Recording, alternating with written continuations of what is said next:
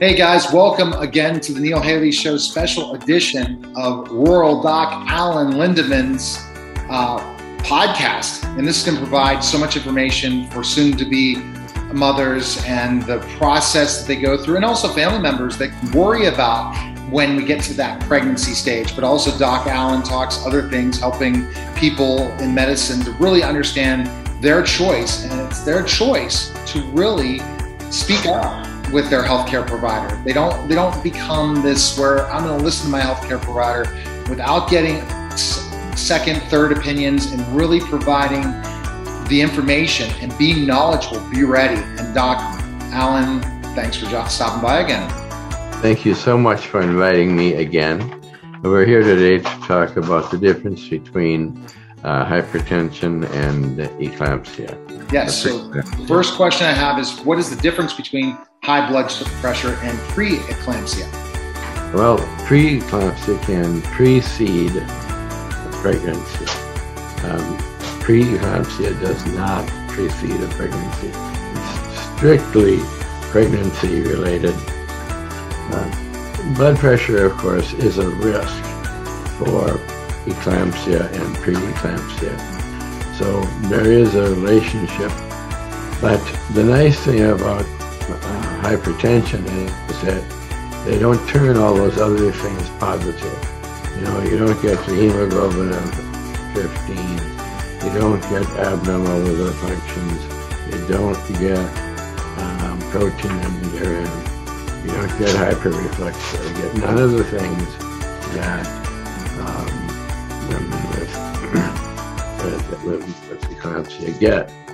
I had years ago a lady who came to see me. She was in her early 20s and her initial blood pressure was 150 over 90.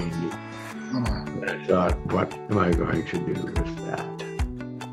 So I gave her some Aldomet and we watched her pressure, and nothing happened. The only thing that happened was her pressure went down to 130 over 80. She delivered a term, and she delivered a nine pound, two ounce boy.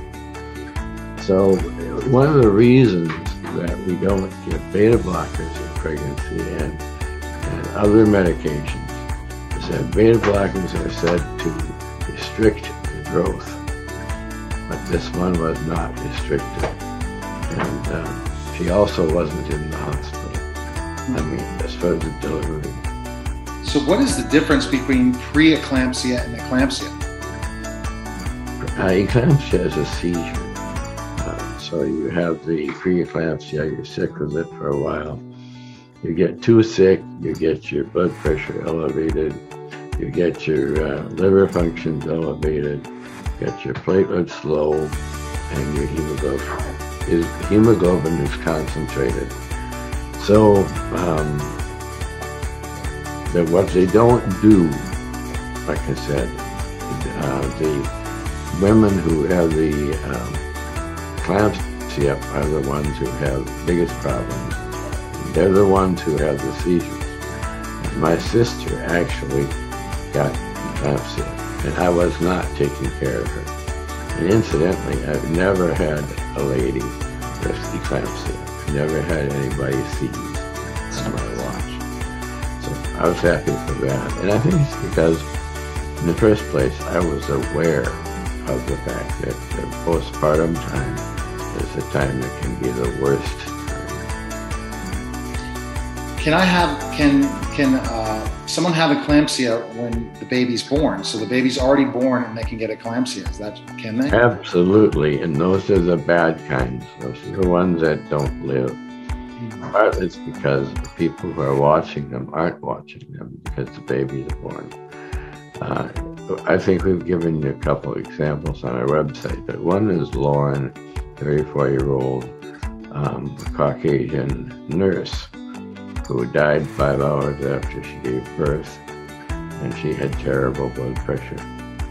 She also had right upper pain, but pain. They kept on giving her more epidural to deal with pain.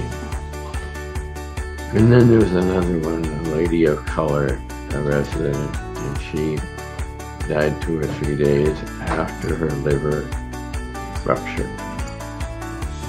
So you're doing the treatment for the most part with for preeclampsia and sometimes hypertension is Apresoline, and that is a dilator of blood vessels. Very great information, but people, there's a blog you can read, there's a lot of information. Where can they go and really learn about the process and even prepare themselves for when they are expecting? So, where's the best place? Well, ruraldocallen.com. We appreciate another great Rural Doc Alan podcast. Enjoyed the conversation with you and look forward to next week again, okay? Thank you so much for calling, Neil. You're welcome. Take care. All right. Bye bye.